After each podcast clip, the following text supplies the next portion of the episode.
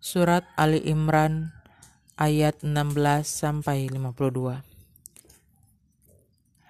Yaitu orang-orang yang berdoa, "Ya Tuhan kami, kami benar-benar beriman, maka ampunilah dosa-dosa kami dan lindungilah kami dari azab neraka."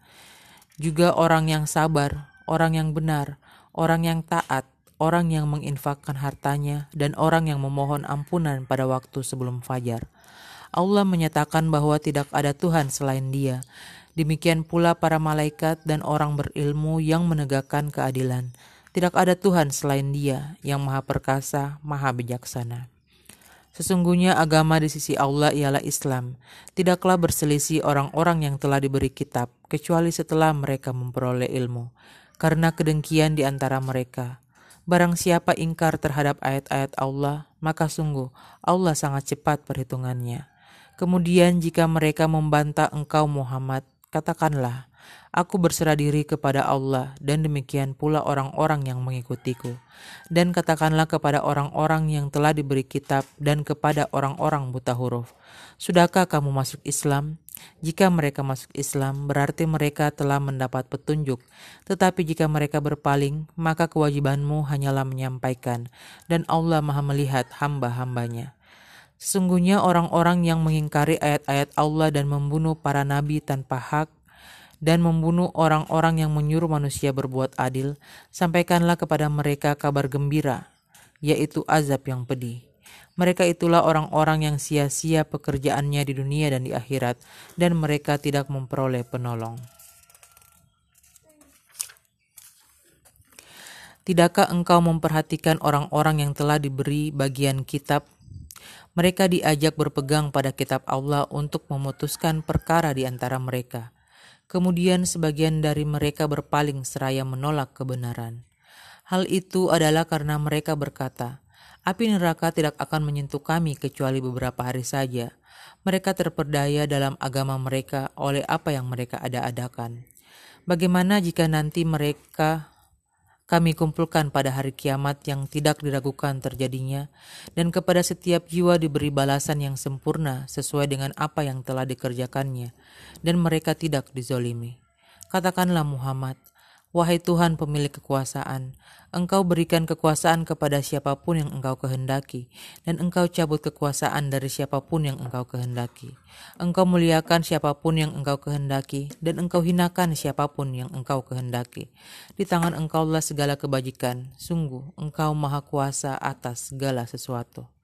Engkau masukkan malam ke dalam siang, dan Engkau masukkan siang ke dalam malam dan engkau keluarkan yang hidup dari yang mati, dan engkau keluarkan yang mati dari yang hidup, dan engkau berikan rizki kepada siapa yang engkau kehendaki tanpa perhitungan. Janganlah orang-orang beriman menjadikan orang kafir sebagai pemimpin, melainkan orang-orang beriman.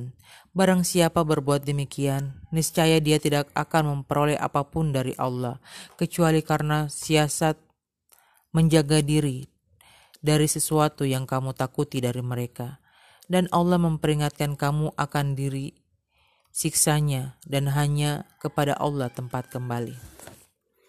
Katakanlah jika kamu sembunyikan apa yang ada dalam hatimu atau kamu nyatakan Allah pasti mengetahuinya.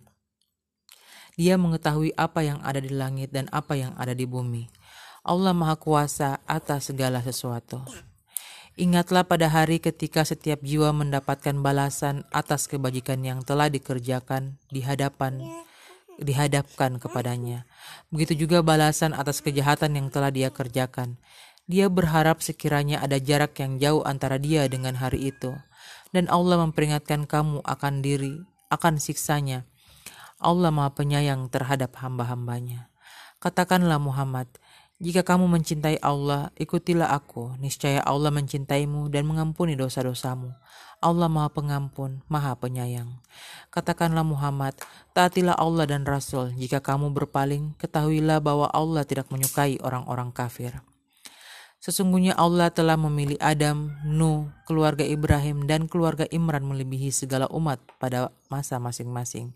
Sebagai satu keturunan, sebagiannya adalah keturunan dari sebagian yang lain.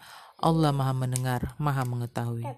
Ingatlah ketika istri Imran berkata, Ya Tuhanku, Sesungguhnya aku bernazar kepadamu, apa janin yang ada dalam kandunganku kelak menjadi hamba yang mengabdi kepadamu, maka terimalah nazar itu dariku. Sungguh engkaulah yang maha mendengar, maha mengetahui.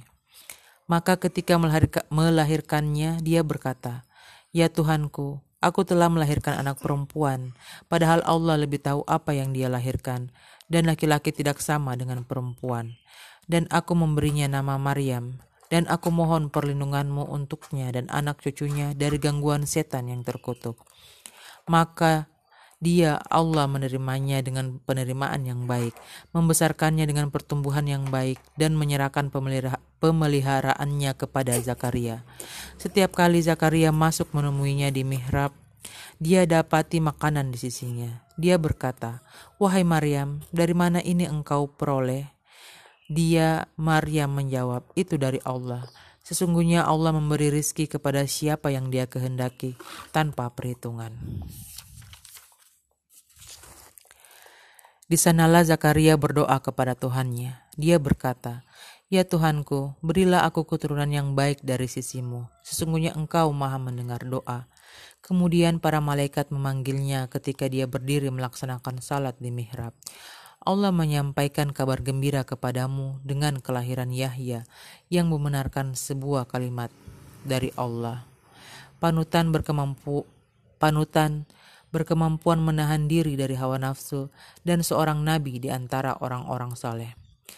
Dia Zakaria berkata, "Ya Tuhanku, bagaimana aku bisa mendapat anak sedang aku sudah sangat tua dan istriku pun mandul?"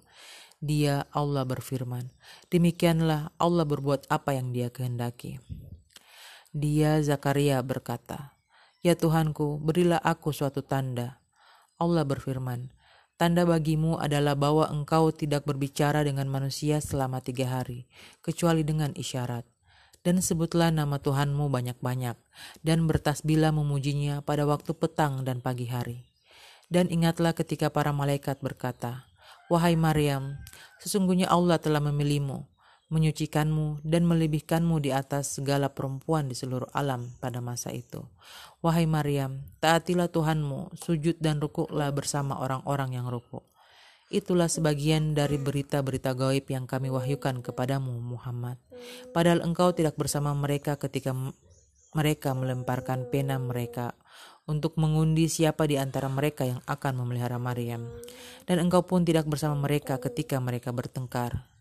Ingatlah ketika para malaikat berkata, Wahai Maryam, sesungguhnya Allah menyampaikan kabar gembira kepadamu tentang sebuah kalimat darinya, yaitu seorang putra. Namanya Al-Masih Isa putra Maryam, seorang terkemuka di dunia dan di akhirat, dan termasuk orang-orang yang didekatkan kepada Allah dan dia berbicara dengan manusia sewaktu dalam buayan dan ketika sudah dewasa, dan dia termasuk di antara orang-orang saleh.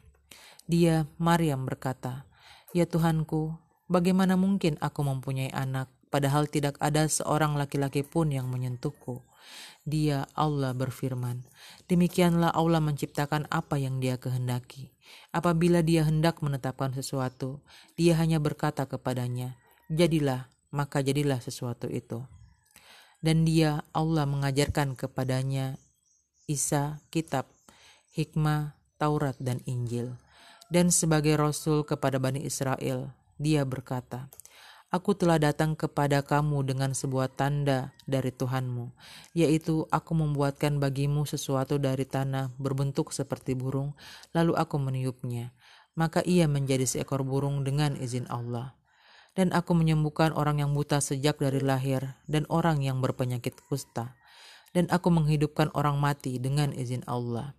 Dan aku beritahukan kepadamu apa yang kamu makan dan apa yang kamu simpan di rumahmu.